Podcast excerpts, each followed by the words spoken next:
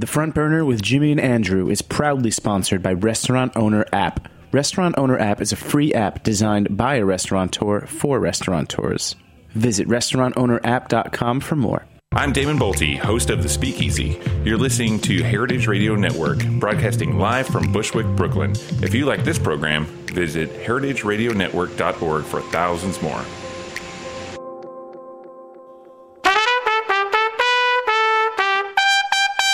Mr. Cutlets, Mr. Cutlets, when you swing around that pork chop, I get a whiff of heaven every time you pass my doorstop with the chicken and the brisket and the marrow and the giblets. Mr. Cutlets, spend some time with me. I know it's crazy, but it's true.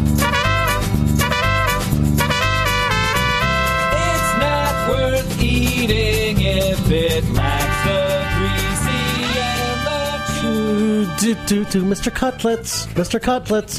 When you when you burst into the kitchen, you grab a plate of meatballs and a bone for wishing. All right, now that's the uh, tail end of my theme song, and I'm Josh Ozersky, aka Mr. Cutlets, and we're here at Roberta's on the Heritage Radio Network with the Mr. Cutlets Show.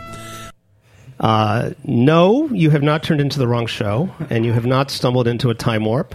Uh, this is the front burner with Jimmy and Andrew, and this is the first show of our second season. It also, however, takes place uh, just before uh, the anniversary of a profoundly sad event that happened in the chef community and writer community last year uh, when we lost the great Josh Ozersky, who died suddenly on May 4th, 2015, while in Chicago. Uh, for the James Beard Awards, and we're going to devote this entire show to remembering Josh and his work and his place not just in the community of writers, but also in the world of professional chefs. And before we go any further, we should probably introduce ourselves. I'm Andrew Friedman from Toqueland.com. I'm Jimmy Bradley from The Red Cat. And we've assembled a small group of Josh's friends and colleagues here to remember him. Uh, writer Stefanie Cohen, a good friend of Josh, and sometimes co host of the Mr. Cutlet Show, which Josh hosted right here at Heritage back in 2009, 2010. Welcome, Stefanie. Thank you. Thanks for doing this. Oh, uh, it's our honor and obligation. Um, Daniel Maurer, who worked with Josh on New York Magazine's Grub Street blog in its formative days. Daniel, welcome. Thanks for being here. Thanks for having me. Uh, Jack Inslee, executive producer of Heritage Network, who produced and engineered the Mr. Cutlet Show. Nice to be here. Thanks for doing this, guys. Um, and in a little while, we'll be joined by Chef Harold Moore and writer and photographer Nick Solares.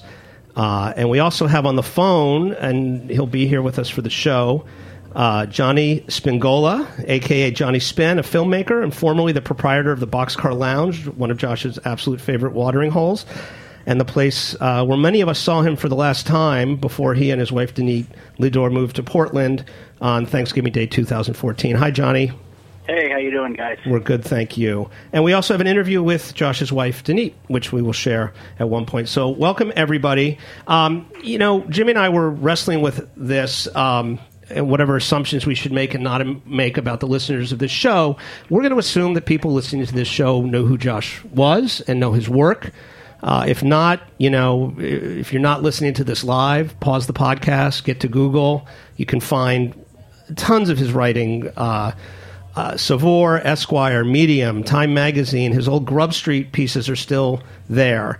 Um, uh, just on and on and on. And there's a wonderful piece um, uh, that just came out this week. It's available online, sort of a primer on Josh, uh, you might say, called American Mouth uh, in Portland Monthly, written by Nigel Dwara. Uh, it's a really good piece that I think sums up his career really well. Um, so I guess we'll jump in, uh, Stefanie, and I guess one of our thoughts with. Um, you know, with this show is again for people who were aware of Josh, and you know, he just died he, just about a year ago. Um, you know, he, this was obviously a larger than life guy, um, uh, very well known, uh, especially as food writers go, uh, known as much as a personality, probably as a writer. Um, but I, I, you know, what I'd love for us to do today is maybe give a little bit of a sense of you know the person behind that persona and behind that writing that maybe people would be surprised by um, maybe wouldn't assume or would go against their expectations so if i just put it out there that broadly what are what are some of the first things that come to mind for you Well, it's hard to believe, but food wasn't even his main subject. I mean, if you sat with I, that was not a part of our relationship in a lot of ways. I mean, he loved to cook very much and cooked for me, and we talked about it a lot. But he had studied um, American history at uh, where did he go? Notre Dame, and he was a cultural historian, really. So there were many, many, many topics that he knew as much about as he knew about hamburgers. I mean, he he was smart. I don't know exactly how he ended up becoming a food writer because I, I think he wanted to be a historian and he could have been easily and maybe he would have gone on to do more of that but Right. there were so many subjects that he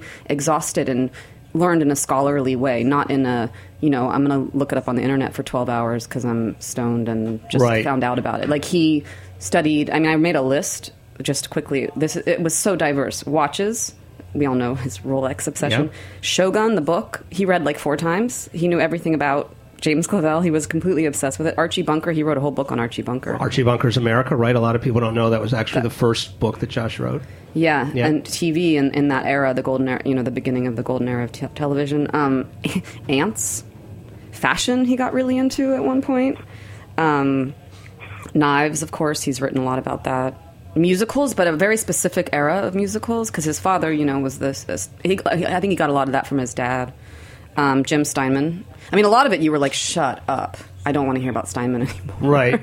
But um, and he could recite huge swaths of Shakespeare and Dylan Thomas and Eliot. I mean, he was a very, very, very learned man who made a living as a food writer, but that could not contain his enormous brain. Yeah, I mean, it's funny. You know, you go. I mean, I've been reading a ton this week, getting ready to do the show, and um, the, the, just the density of references and and very casually and very funny. It's really stunning. You don't tend to see it much. You know, I forget when he died. I think maybe it was Tom Janot said. Um, you know, he was a great food writer because he was first and foremost a great writer. You know, And a great thinker. He was Yeah. a really original thinker. And the, those references were, yeah, he pulled from so many places, and that is partly partly what made him a great writer. He just had a great voice too, and a, that style Yeah. was amazing. But it was it was those references that he could pull from pop culture, high, low, you know, American history.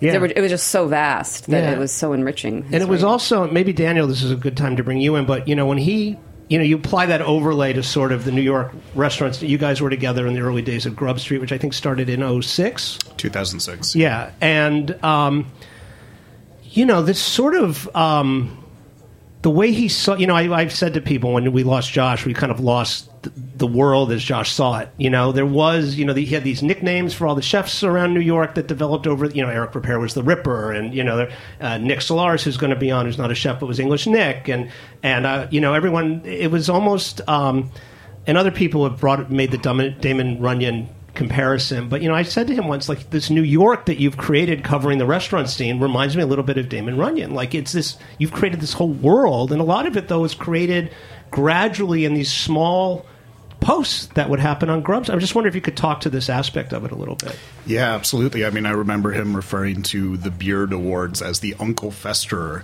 Awards, you know, just because of James James Beard look. But um, and every time I've seen it since there, that since then, that's what I that's what I remember. Um, and just all those, he taught me so many expressions just sharing this tiny room with him uh, in the New York Magazine offices. Um, you know, uh, anytime he had a secret or some sort of intel, he'd say, "Listen, ju- just between me and you and the Staten Island Ferry," Right. and uh, that's something I'd never heard before. And just you know, uh, I, I want to use that expression every day. A lot of uh, Yiddishes, uh, Yiddishisms that um, you know. Uh, Words like altercocker and Yeah. uh, Yeah. um, I'm trying to think of of others, but uh, you know, he was just full of catchphrases. Really, Yeah. I mean, it's funny. Three of us in the room here are writers, you know, and I think it's it's funny that you know very often when you as a writer you'll meet somebody and you'll realize that they have this expectation of who you might be based on your writing, and usually you're not exactly that person, you know, and usually they're disappointed in some way. And the amazing thing to me about Josh was I felt like he was in life as he was on the page or on the screen or whatever you want to call it. And and actually, David, maybe this is a good moment for this because I was amazed that he could speak extemporaneously, almost the way he wrote, with a lot of these things that you two are talking about. Um, Dave, this, let's we're going to play a clip from the old Mr. Cutlet show. David, could you play clip number two because I think it's a good example of this. What this suggests to me, And maybe not. I don't what know. this suggests to me, guys, is Marshall McLuhan's distinction between hot and cool media. Stefanie, are you are you familiar with? Could with you that? explain Marshall McLuhan's distinction? Well, it was t- entirely not true, of course, like many of the things that McLuhan said, but it was a like many of his, you know, kind of more gnomic utterances, provocative. he said that hot media was ones that there wasn't enough information, like radio, so you had to fill it in, and that got you worked up, and then cool media that really gave you a ton of information, like television, put you in a sort of like a passive, receptive state. Okay. Now I don't know if this is true, but uh, a- a food like Kim is talking about, where you know you're bringing so much. It's like when you go to the art gallery and there's a cube of burnished steel on the ground, and it's totally empty and inert aesthetically as an object, but then there's like this like four thousand word thing that says about like you know. This makes you rethink your attitudes. It makes us question our mm-hmm. attitudes towards time and space or whatever. Yeah, I mean that's just to me. I don't remember what food they were talking about there, but that was a basically a food show. I mean, and they were there was some dish or something. But I mean, who else talks that way extemporaneously? You know, when they, they were probably Kim Se- Severson was on, so it was probably the the whole West Coast East Coast Coast dialogue that went on in that episode. Um, you know, so they were probably talking about you know figs or salads or something or simplicity. Uh, It's pretty astonishing. But I do. Did you guys experience him that way? I feel like he really was kind of pretty much exactly who you would have expected him to be, having read him. Oh yeah, absolutely. And as a coworker, there were no secrets. Um, you know, he would talk about his personal life in the office, um, and it was just so you know. I just felt so lucky to be in an enclosed space with him, and I- would literally sometimes just as another coworker of us uh, of ours did. She would she would she started at a certain point just keeping a list of everything you know. Josh said Joshisms. Um, Joshisms. Yeah. And I would literally be doing the same thing. So sometimes I just open an email and start transcribing what he was saying and and uh, send it to a friend because it was so funny. You know? um, but I think my favorite thing about sharing an office with him was just the times that he would crack up at what he was writing. You know, just like literally just hysterically laughing. Right. And then I'd see the post go up. You know, an hour from them, uh, an hour from then, and see what he was laughing at, and it was just something just brilliant and hilarious. Right. Um, I think that one thing I, I I talk about this with Danit a lot too. I think in some ways though he had it was a persona um, of this Woody Allen, you know, sort of sad, neurotic guy, which was true. There was a lot of that for sure, and he was, you know, it was funny and it was great, and he was that way, and he was so open. But there was also a whole other side to him that was just cool as shit, and really knew he was the smartest guy in the room, in Yeah. most rooms, and he let himself be the joke. And he, you know, used it in, in a funny way and made a living with that character. But it was a character, and Danit and I talk about this a lot too. That maybe that was ending a little bit because he wasn't a sad sack Yeah. anymore. You know, he wasn't the chipped cast iron pan that he writes about, or the you know watch that he abused, or the knife that he Yeah. wasn't worthy of, or whatever. That was sort of ending in some respects because he met Danit, and in some respects because he was coming into himself. And you know, it's I I think he might have moved into a whole different phase Yeah. of writing from the the the person that he had become, which was. And he always was that guy, but he, he that, that that persona I think he was shedding a little bit. I think he would have continued to shed it more. And you know, the guy that I knew was the f- smartest, Yeah. funniest, and really cool. Well, it's funny you mentioned- guy I knew. It's funny you mentioned Woody Allen because I've seen Woody Allen interviews where he says that whole bit that everyone assumes is Woody Allen isn't actually Woody Allen. That he- It can't he's actually a pretty good basketball player. You know, like these things that you almost like can't okay, you know, like you, it, okay, but it is so convincing. It was so utterly convincing, and so Well, that part was there, and you know, Yeah. I know that was from his childhood. Sure. A lot of that, but he was outgrowing it, and Yes. also deep down, he liked being. He he was okay with being the joke, and he was okay with you guys thinking, or not you guys, but people thinking, Yeah. "Oh, I feel sorry for him. Oh, he's pathetic. Oh, he's funny. Oh, he's a sad sack." Because he wasn't at Right, all. He couldn't right. have been that persona if he were that Yeah. guy, really. Um, Johnny, I'd love to hear from you a little bit. I mean, you could whatever we've just talked about that you want to comment on because you know Josh, Yeah. you knew Josh a long time. But you know, either either the sort of intellect and the and the the fascinations that Stefanie mentioned, which I know you were very familiar with from spending time with him, or also, you know, I did I somehow never knew this until you and I were talking last night. But I didn't realize there had been a pilot that you shot uh, for a Mr. Cutlet's television show. And Yeah. every and just so everyone knows, you can go on YouTube and search for the Mr. Cutlet show, and it's there. And that the theme song from that show actually was the theme song to that television show. Um, but Don Rauf of Life in a Blender wrote that for Josh. Yeah. Who's one of Josh's great friends. yeah, but uh, just what are your thoughts as you hear this commentary? However you want to come Well, at it. well, uh, earlier someone said how he got into food writing. He uh, he um, first came to the East Village in 2001, and he used to come to Boxcar, and he would bring these flyers that he would write. And this is pre, you know, before the internet blew up, and he called himself the Boob, and it was like social commentary. And then he would go to bars and restaurants and put these like, uh, you know, 50 copies a piece, you know, I think he named the boob. The character came from uh, the Yellow Submarine, the Beatles, Okay. and and uh, he was writing social commentary and stuff about media and all that. And you know, and I mean, it's clear he was very smart, but it just wasn't really going anywhere. And he used to come into Boxcar, and he was he had started dating after his first divorce or after his only divorce. Anyway, um, he was always talking about food. Like he would be with, oh, so you're from Chicago. What about those uh, Italian roast beef sandwiches? And he would always be talking about meat and food. And me and someone else were sitting there and be like, Josh, why don't you write about food? You know, that's what you talk about more than anything is meat. You know, and there was this guy there who uh, did a lot of the graphics for Morgan Spurlock's company named Joe the Artist, Gillette. And he used to draw on uh, coasters these cartoons of Josh eating meat. And they're very, very funny. And uh, Josh loved them. And uh, we, you know, he collected them. And uh, it was very funny Yeah. but but uh, we shot this. Uh, we once he started getting into food, he wrote that book "Meat Me in Manhattan." Yeah, which he And- wrote under the name Mr. Cutlets, which Yes, is sort yeah, of fascinating. And he created this character in the book that's like almost fictional character. Anyway, we I we I, I thought he was a natural character, and which he was. And I said, why don't we try to do a TV show? You know, shoot a pilot, and we scraped our pennies together, and basically for no budget, we shot a a pilot. And we went up to Harlem uh, for uh, Charles of Charles Southern Kitchen fame for his fried chicken, which was fascinating. And Josh, you know, Josh had great rapport. And we went to uh, Kurowycky's uh, smoke shop in East Village, which no longer exists, sad to say. And um, we went down to the San Gennaro Festival where he was going around testing the sausage and all that stuff and uh, just interviewing the characters. It was the first time he'd ever been on camera yeah. and I basically said, just be yourself, and and you know, and uh, he just he you know he, didn't write anything down. He just did it right off the top of his head. Yeah.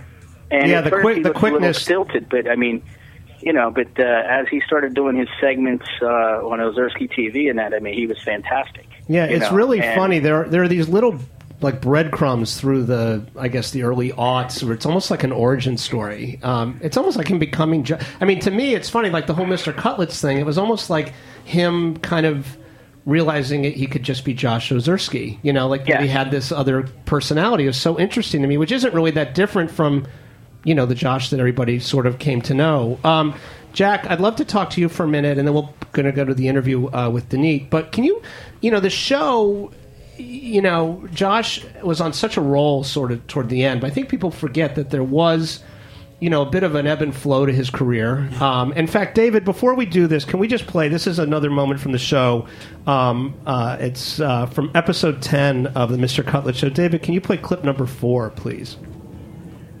Josh, I feel like I haven't seen you in a in ages. I don't. I don't know. Are you busy? What are you doing? What are you? What's going on with you?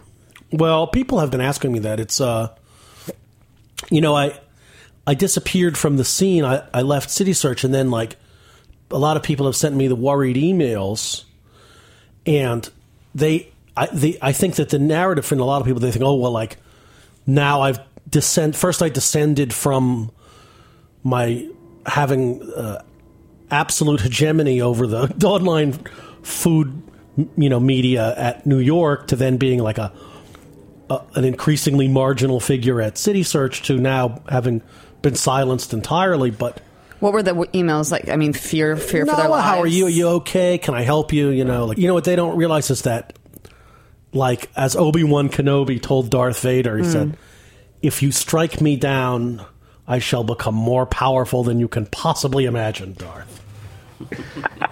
and that that that became true. I mean that that sentence was uttered in 09 or maybe early 2010 and then, you know, all these jobs that I was listening at the beginning of the show Yeah. and some pieces that have become legendary. We're going to read uh, Solitary Man at the end of the show, um, the great piece that he wrote for uh, Saveur. But Jack, can you just talk about Josh as sort of you knew him sort of in that um, time frame? What I love about that clip, Steffi, uh, correct me if I'm wrong, but I remember him kind of doing things like, Steffi, you'll just ask me where I've been, and Very then, obviously. and then I'll just go, I'll just go Yeah. on this whole rant. And uh, I mean, he didn't come in with like outlines or plans, and the the language that would come from him off the top of his head was incredible. Yeah. Inc- like unlike any other radio Yeah. host I've worked with. No, it was astonishing. Yeah, I mean, you can listen to those shows, and I mean, Jimmy and I. This is our thirteenth thing, I guess, that we've done. I mean, the amount of work, even to this, where you guys are just talking, the amount of planning was ridiculous. You know, it's embarrassing because it's clear when you listen to those old shows that he just came in and like just did it. Yeah. and we also had the quickness to be able to just, you know, it's like somebody jamming. You know, it's like he could just go with it wherever it went. And like what, to what you were saying before about the the person on the page being much like that in real life. I mean, you it's so clear by listening to the radio show for somebody to just speak like that freely and and and off the top. You know, Yeah. it's like reading him. Yeah. And he would often make you wait while he picked just the right word or just the right um, analogy or illusion or whatever. Right. And but you you would wait because it would be so cool what he was going to say, and it would not be what you would expect. So there'd be a long pause, Right. but it was worth waiting for. And Yeah. it was like you know because it, it was the way he wrote. It was the same. It was all the same voice. Right. Well, on that note, we're going to um, run this interview that I did with. I cannot bring myself to call her Josh's widow. It's just I can't. But Josh's wife, Danit Lidor, uh, who's in Portland, Oregon, where they moved to uh, on Thanksgiving Day uh, in 2014. Uh, David, why don't you go ahead and run the interview, and then we'll come back after the break. Okay, we're on the phone with Danit Lidor uh, from Portland, Oregon. Uh, Danit, welcome to the Front Burner with Jimmy and Andrew. Thanks for joining us. Hi, Andrew. Thank you. Um, so I just, you know, I thought, and we're sort of hopefully doing this on the show as it's happening live, um, you know, trying to give people a sense maybe of, you know, the, maybe the Josh Ozersky that people didn't necessarily know um, through his writings or through, you know, the various public ways of knowing him, Twitter and so forth. Um, you know, obviously the last six months or so of his life, you guys had moved to Portland. Um, I'm just wondering if you could maybe give a sense of sort of, you know, to a lot of people, that was a bit of an incongruity or a surprise that somebody who was so associated with New York um, would be in Portland. Can you give us a sense of what it was, what it was like there for you guys? Well, that is a complicated question. Um, as far as the move to Oregon, I think a lot of that was about, for Josh anyway, um, in his mind, for most of his life, the idea that everything that happened happened in New York um, was, you know, sort of paramount. Um, however, once he had started working at Esquire and was doing so much traveling and looking at different parts of the country to see where other things were happening, he began to see that it wasn't this simple black and white.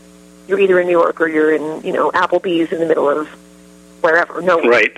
um, so when he had been, he had been to Portland quite a few times. He'd been to, um, you know, he'd been all over the country for this for Esquire, and he saw that these were not just.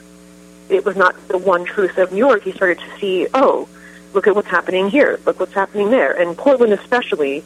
Um, in terms of what they were doing regarding meat, regarding what they were doing um, as far as creativity, what they were doing um, with not tons of money, which then equals more creative power, which I think in New York now especially is not as easy to do. Um, you have to answer to investors. You have so much other stuff to do. And you're in Cal Portland, pardon me. Um, you could start a food cart, and you could just be like, "I'm just making the best grilled cheese I want to make." Right. And that kind of thing really appealed to Josh because he, more than anything, loved authenticity, and um, Portland really rung true to him in that sense. It's So we interesting. were, just, when we were deciding to leave New York, which was also largely, I have to be honest, uh, about money. I mean, New York became really expensive. Um, Portland just was the right place for us. Yeah, I mean it's interesting that when you t- you know it's funny. Listen, getting ready to do this show, I'd gone back and listened to most of the old Mr. Cutlet shows, and um, you know when you talk about the way he responded to the food there, it seems I could see him responding to it that way on multiple levels. You know, both from a as someone who covers it, uh, but also as somebody you know obviously was a passionate cook himself. I think um, that sort of elemental style of cooking that you're describing is something that I think was kind of something that he very much would relate to as a cook, um, and not just as a as a writer. Absolutely, he 100% um, agreed. And you know, Josh was so famous for his you know anti-vegetable stance, but um, in Portland and you know the the West Coast in general, there's so much of this fresh local produce stuff, and he surprisingly was kind of blown away by that and was like, "Oh, I had no idea that this kind of you know that there were so many different." flavors to you know to different things that that was I think would have been surprising to a lot of his readers um, and was actually you know surprising to himself I think as well. Yeah, there was, um, you know, I was thinking about this show, and there was this, and thinking about Josh, and there was a line. Uh, Fitzgerald, uh, F. Scott Fitzgerald, had this great line that was something to the. I'm paraphrasing, but that there was there had never been a good biography of a writer because a good writer is too many people if he's any good, um, and you know that kind of reminded me of Josh a little bit, and I'm just wondering, um, you know, what what do you think? You know, as, as you know, for someone who was so public and who was such an open book in a lot of ways, what do you think uh, there was maybe about Josh that sort of, you know, the casual observer, someone who only knew him, um, you know, through his writing, who didn't really know the person. What do you think was maybe the biggest misconception about him, or the, or the, or the biggest thing about him, maybe that people just had no idea about? What do you think would surprise people about Josh? Wow. Uh, well, I like the Fitzgerald quote because I think that's very um, pithy. I don't know. Uh, he was like a million different things, and he was m- more than many people. He was so many different kinds of people, and meant a lot to different people about lots of.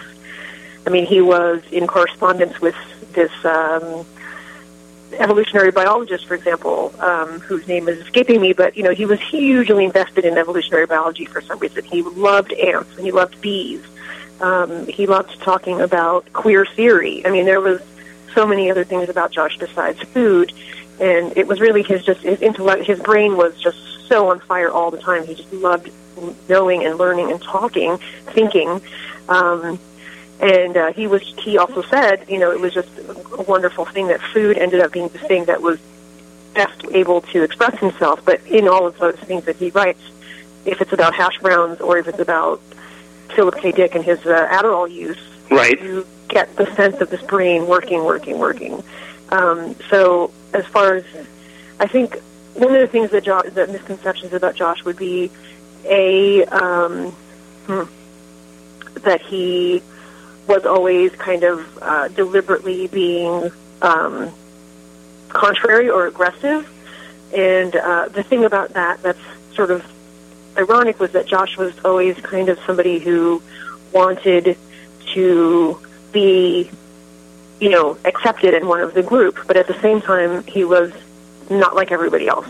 So he was kind of trying to be this um, accepted into a group, but also insisting on being himself. And so that became kind of, a, I think, um, a, a, weird thing to kind of figure out with him. Do you think he didn't know? Is when you're describing it, it almost sounds like you sort of maybe he didn't. You know, when people use that expression, you know, they didn't know their own strength. Like, was he surprised sometimes when he would just, you know, offer an opinion or put something out there, and you know the kind of moment that you're describing would happen. Was he surprised that people could get so bent out of shape about an opinion? That's what it always seemed like to me. That it, It- it- just so true, yeah. it just seemed like well, true. it's just an opinion. Well, why, you know? And I I always admired his how forthright he was. You know, Mark Vetri wrote a piece. Uh, it was after you guys had moved, and I had talked to Josh about it, and a lot of people.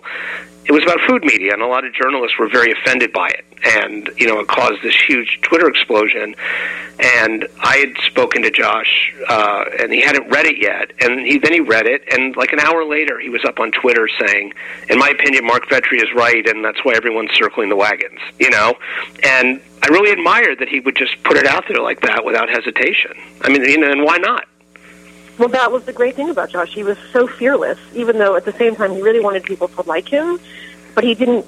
It didn't matter because to him he thought if someone doesn't have an opinion and they're just everybody's just parroting everybody else, which uh, I think we can all see is kind of true uh, in food media. There's a lot of sort of just everyone's lining up and repeating each other.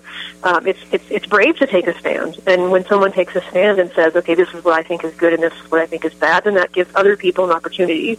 You know, i.e., look at all the crazy, flaming, you know, comments he used to get of, of you know absolute hatred or absolute adoration.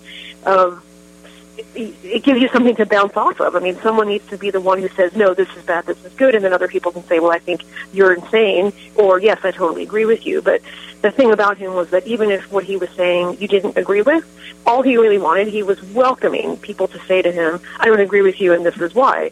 But as long as you had a well thought answer and you had thought about why you didn't agree with him, he welcomed that.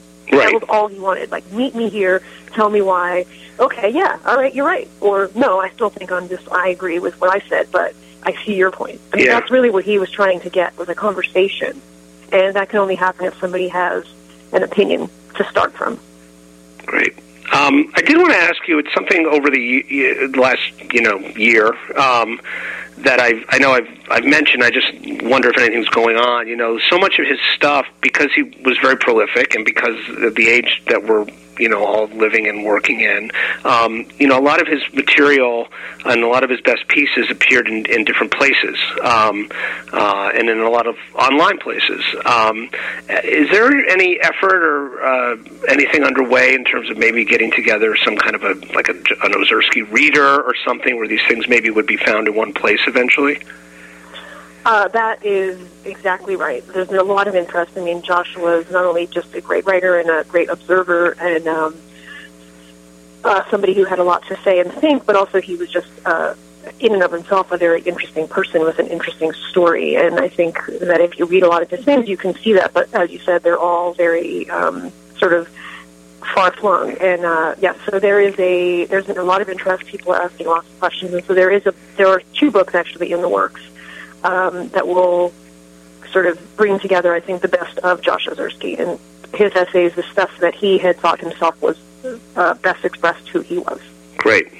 Well, that's great to hear. Um, well, Danit, thank you for joining us. I know it's uh, probably, I'm sure, an emotional week that you're in the midst of right now, um, coming up on the anniversary. We really appreciate it, and it was great to have you be a part of the show. Thank you so much, Andrew. It's really important to me that we all remember him. Great, same here. Okay, uh, this was Danit Lidor talking to us from Portland, Oregon, and uh, we'll be right back with more of the front burner with Jimmy and Andrew. The Front Burner with Jimmy and Andrew is proudly sponsored by Restaurant Owner App. Restaurant Owner App is a free app designed by a restaurateur for restaurateurs. Restaurant Owner App empowers you to organize your restaurant from the palm of your hand on any iPhone or Android device. Place orders, track orders, and customize supply lists to track the organization of your kitchen or storeroom. Accomplish electronically what you've been doing by hand for years. Restaurant Owner app also allows you to see orders placed by your employees, so you're always in the know. Create a personalized vendor database and review past orders at any time. It also features promotions and specials on goods and services for the hospitality trade. Visit restaurantowner.app.com for more information. Or to download for free and start organizing your restaurant today, search for Restaurant Owner app in the Apple App Store or in Google Play for Android phones. And welcome back. Welcome back to the front burner with Jimmy and Andrew. Uh, we are today remembering the great Josh Ozersky, who died uh, about a, just about a year ago. Um, and in studio with us are writer Stefanie Cohen, and on the phone is Johnny Spingola, aka Johnny Spin. And uh, here in the studio, to we're going to move the conversation a little bit uh, over to um, the unique place that um, I think Josh had in the in the world of chefs for a writer. Uh, we have Nick Solares, writer and photographer from Eater.com, and we have Chef Harold Moore, who formerly of Commerce Restaurant, uh, both good friends of Josh. And uh, I guess Harold, maybe let's just start with you. You know, it, it seemed to me like more than any writer I know. Um, uh, I feel. I mean, I almost feel like you have to go back to somebody like Colman Andrews, you know, who was covering the scene in L.A. back in the '70s and, and '80s, to find a, a writer who had this sort of, you know, really there was almost no separation between him and chefs. It seemed to me like he really related to chefs and they to him. Uh, in a way that was very unusual, and I'm just wondering if you could speak to that and and uh, and to why you think it was that he was able to have that kind of relationship with so many uh, chefs. I think more than the other writers is he had real opinions and agendas where everybody else kind of comments on what you do. Josh would come into your kitchen and be like, you know, I really wish that you were using, you know, dry age something really fatty, something, you know, and like a real opinion about w- what he thought was good, and then he would get you into this spot of like you're defending your your choices for stuff, and he would just tell you like, dude, that sucks. Like, you should, Uh-huh. and and really, did you appreciate that that he would do that? It was a little like whoa, and at first, and I was like, nah, Josh, you're crazy. Not everybody wants to eat X, you know, like right. I served him a salad one time, and he was just like, I said, send me a couple of things. I didn't know you were going to try and poison me. You know, like, so, you know, you know, he, he just had a way, and he was super likable. And, you know, he- there was this. You're always buying Josh drinks and food and stuff when you when you have a restaurant like that was part of the deal, but it didn't. It wasn't like all right, Ozersky is buyable. Like if Right. he didn't, if he he would take your drinks and stuff and, and eat your food, but if he didn't like it, it was still on the page. Right. So I I felt like people sort of appreciated that that there was a, a real intellectual honesty about the way he did it. Yeah. But he he was such a like a he has this or had this way of making everybody believe that you are his best friend. Like you're his best friend, you're his best friend. Every everybody he just was able to pull everyone in in that Yeah. way. But then, you know, there's other people who are like, I fucking hate Ozersky. Sure. So Yeah. But I I found him to be just in, incredibly enjoyable and you know fun guy. Do you think part of it, and then we'll come over to Nick in a second, but, you know, I always thought that maybe part of it was, um, you know, the fact that he was such a big personality. Um, you know, kitchens are filled with big personalities. You know, I think I've always thought that's one of the, you know, this sort of uncensored thing you're talking about, I think is something that cooks relate to in a way. I think, I, yeah, jo- Josh is like a regular guy. Like, Yeah. a lot of writers hold themselves apart and like really are are more intellectual than outgoing a lot of times. And Josh could, you know, wax poetic about the strength of a French fry and really relate to all levels of people. And it was just a, you know, a good guy from Jersey in Yeah. a way, you know. Yeah. Nick, you observed a lot of this uh, very closely. You spent a lot of time with him, being you know out in the city and in restaurants and, and dealing with chefs. What do you what do you what do you what are your observations about this, or just your thoughts on this? Well, just that there was there was really no there was no barrier for him between the kitchen and the dining room. Yeah. And he would just walk into a kitchen and graze, right? There would be food coming off the pass, and he would just reach in and t- take a French fry, and you know, I'm not going to eat, but maybe you could make me that ravioli dish that's so good that I wrote about. Um, but it was very much that he was in. It was as if he was involved in the process of creating the zeitgeist rather than reporting on the zeitgeist. That's interesting. So, and that's very much what Harold alluded to earlier that he was involved in the food trends um, in an internal way. Like he helped create them, he helped craft them. He was an advocate for things, and you know I know that he gets saddled a lot with the lard core thing and the bacon explosion, but he actually didn't really, I don't think, really like that because that was a sort of most coarse and obvious expression of what he loved. Yeah. And there was a much more soulful aspect to what he was involved in. Yeah. And I think that th- that his contribution actually was imbuing food trends with something of more substance than just salt and fat, right? Right. And I think that that's actually what chefs really respected and responded to was that he understood the underpinnings of the food that people found delicious. Yeah. And he, he found things that were delicious in a cultural sense and a subcultural sense. And I think that's actually the, the real sort of unspoken connection. Yeah, I mean it's it's um, well. First of all, let's just uh, David, can we play this last clip we have because I think it speaks to a little bit of both about how Josh was able to relate to and speak to chefs, and also some of this stuff that Nick is saying. Can we play um, clip number three, which was from uh, an old Mr. Cutlet show fe- featuring Chef Marco Canora? I think that what we're getting at here, Denise, is the the simplicity and its discontents, to paraphrase Freud. The the fact is that what we call simplicity is often not so simple. Exactly. I think that what what you you are a true cook's cook, and even though you're not like Italian in the sense of being like Off the boat, off- speak it. right, you have that kind of an approach, and, I, and it's exemplified, I think, especially illustriously here at Roberta's and, and the kind of simple foods that they make.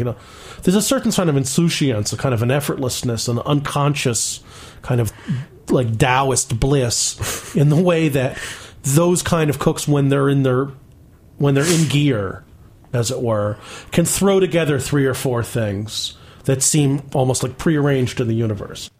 I mean, the great thing to me about that clip is you hear Marco, you know, at every point going, "Yep, yep, yep," you you know, "Yep," and that, and it goes on and it goes on, and they have this whole talk about what Marco did that was deceptively complicated, and what other people would maybe do that was actually simple but not very good, um, and you know, you can just feel the. Um, uh, the understanding that seemed to exist between Josh and, and Marco about the craft of cooking. You know, Josh is, we're going to read Solitary Man in a minute. You know, Josh did work a, a grill back in Atlantic City at one point in his life. He cooked a lot, a lot at home. He would have people in this room where we are now, um, you know, and talk about cooking at length. Um, you know, I often joke the one time I ate at the Brindle Room, he was actually telling, you know, the chef how to make uh, our second round of burgers and like flatten them out more uh, than the first.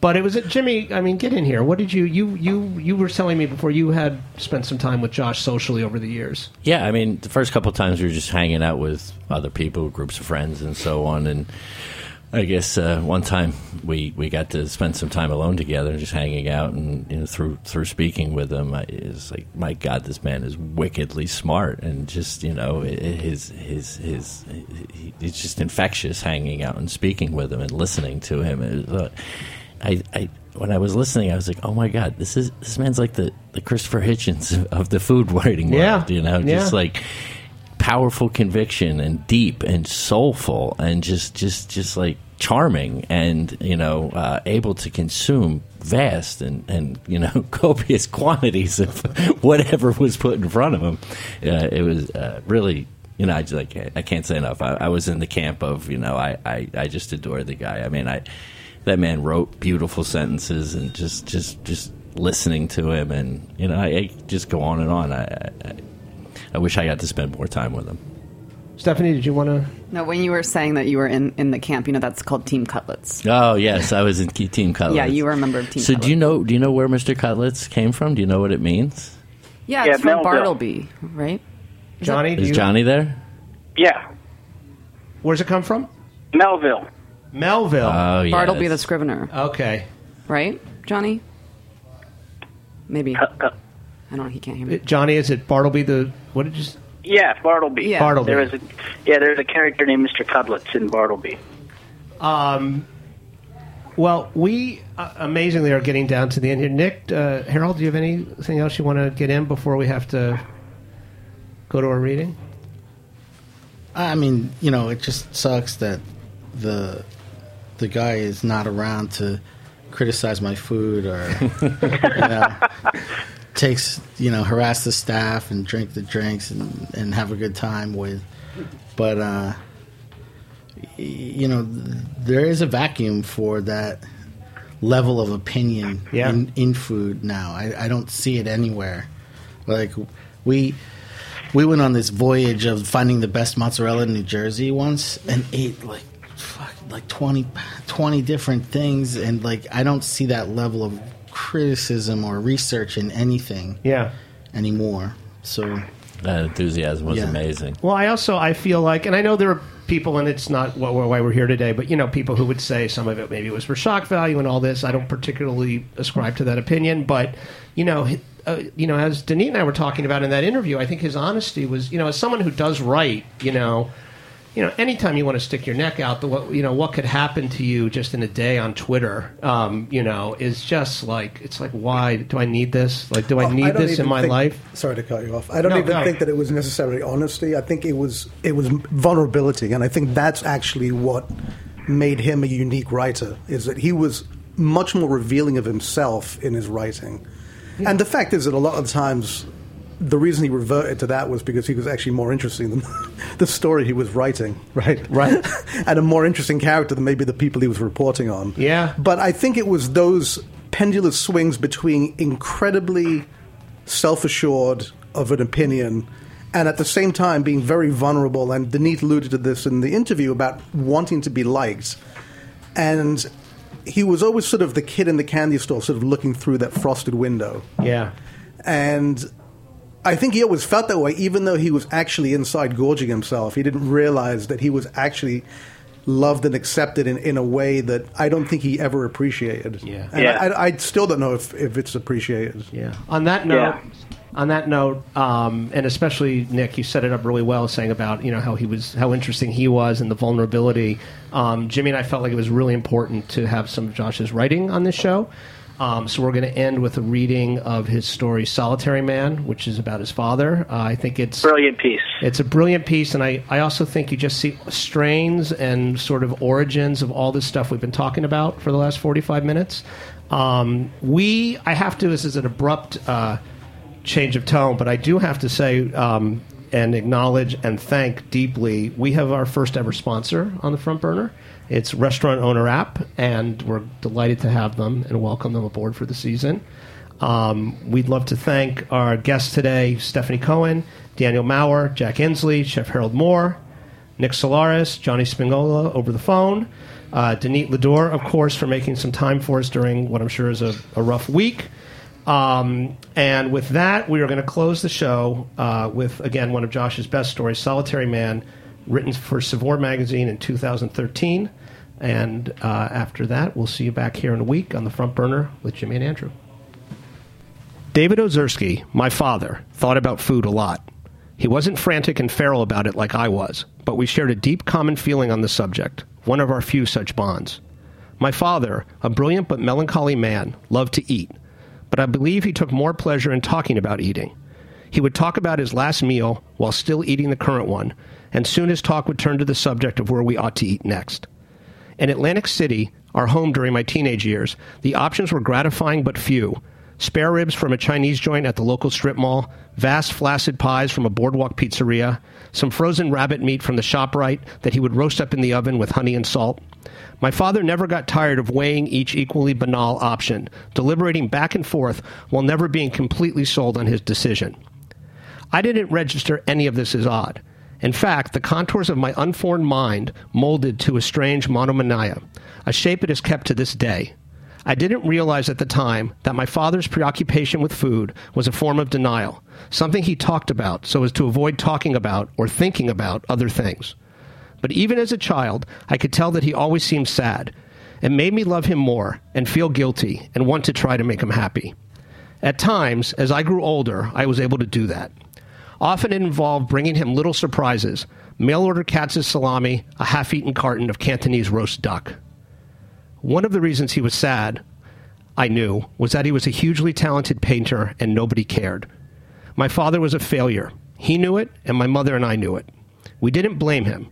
It was understood as the kind of cosmic mic- misfortune that requires stoicism and big sandwiches to bear up to, but it was tragic nonetheless. My father's paintings of chefs, one of his favorite subjects, hung in our house when I was growing up.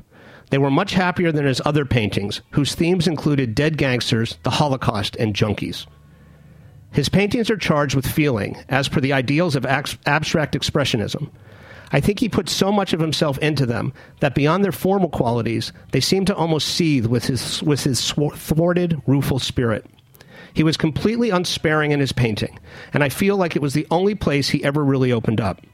He never said anything to indicate it because he never talked about himself, but I believe he thought of his whole life as the waste product of his art, which made it so much worse that nobody cared about it. My father's active hopes for recognition as an artist died before I was born. David Ozersky wasn't a painter as far as anyone was concerned. He was a stagehand at Resorts International Hotel Casino in Atlantic City, a job he held for the last 20 years of his life. He had contempt for the job, which he considered mindless, but it was a cushy one, a union gig that allowed him to work three hours of an eight hour shift and spend the other five across the street at a lounge inside the Burgundy Motor Inn.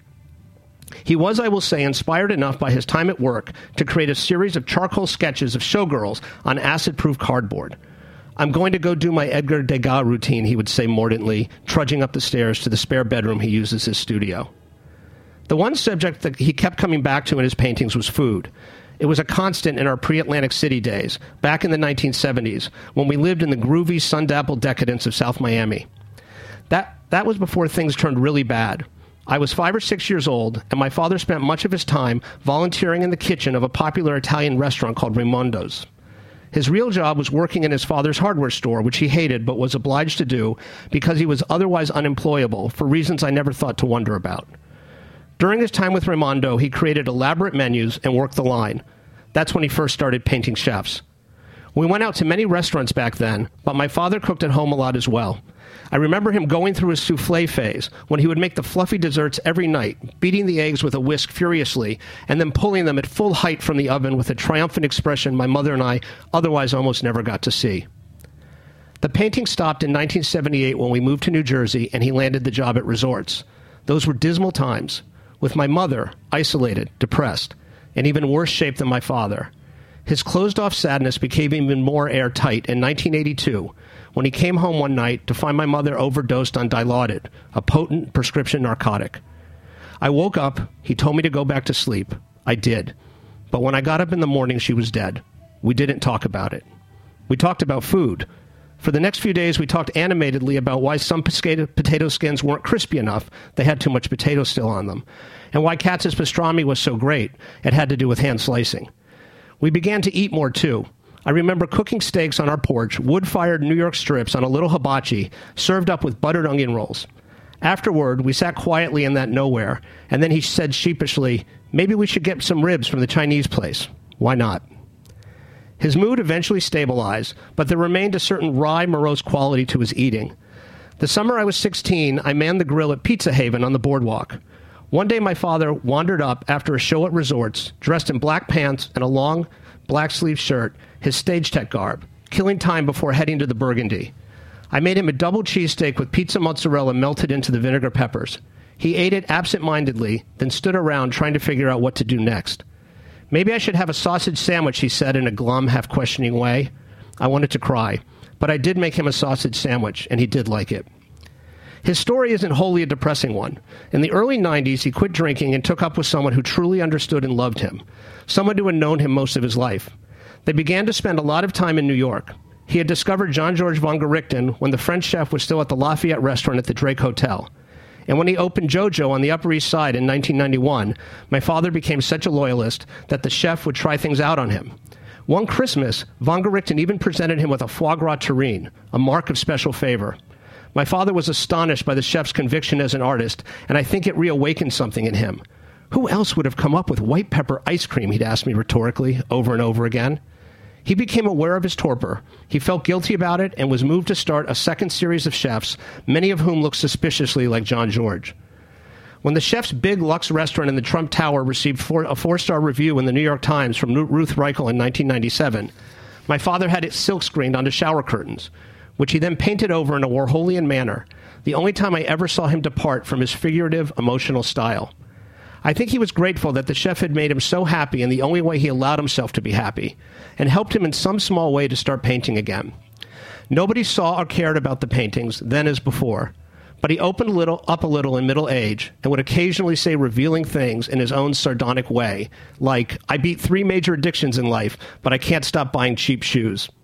He would mark, mock his own dark cast of mind, saying his motto was, let them get you down. But when he said it, I knew it was no longer completely true, and that made me feel good. David Ozersky died in 1998 at 58 from a cancer that had been diagnosed four days earlier. He never saw it coming. He thought he had a backache. He was going to chiropractors. When I got back from the hospital, on Father's Day no less, there were still some leftover pork chops in the refrigerator from the Malaysian restaurant Penang on the Upper West Side, which it turned out has been his last meal. I finished them, of course. There was never any chance I wouldn't. That was Solitary Man by Josh Ozersky, 1967 to 2015. Rest in peace, Josh. I'm, Thank you, Josh. I'm, I'm I'm very sad to say I find this a very interesting, appetizing topic. Everything's I wish I appetizing was to you right now. I wish I was eating, Mm. but it, unfortunately, When do you get to eat again? Just Yeah, tell me when- that. when is- well, I'm breaking the fast Tuesday. I'm going to Minetta Tavern. Has the Okay, econ- so has we're gonna feel a, a, a Yeah, yeah. Riyadh, shift. Riyadh told me that he's not eating steak during my diet. Wow. He's not going to eat steak I have I a question. break it. and How, how has how has your diet solidarity. affected the economy Okay, of New let's York's talk- dining? I, am not. How much money has Everyone's not in the been bl- in the red now. All right, listen. Uh, this is the end of the show. We're going about to do another one, and tune in every week on the Mr. Cutlets Show. Thanks a lot. Mr. Cutlets, Mr. Cutlets, when you swing around that pork chop, I get a whiff of heaven every time you pass my doorstop. With the chicken and the brisket and the marrow and the giblets, Mr. Cutlets, spend some time with me. Thanks for listening to this program on heritageradionetwork.org. You can find all of our archived programs on our website or as podcasts in the iTunes Store by searching Heritage Radio Network. You can like us on Facebook and follow us on Twitter at heritage underscore radio. You can email us questions at any time at info at heritageradionetwork.org. Heritage Radio Network is a nonprofit organization. To donate and become a member, visit our website today. Thanks for listening.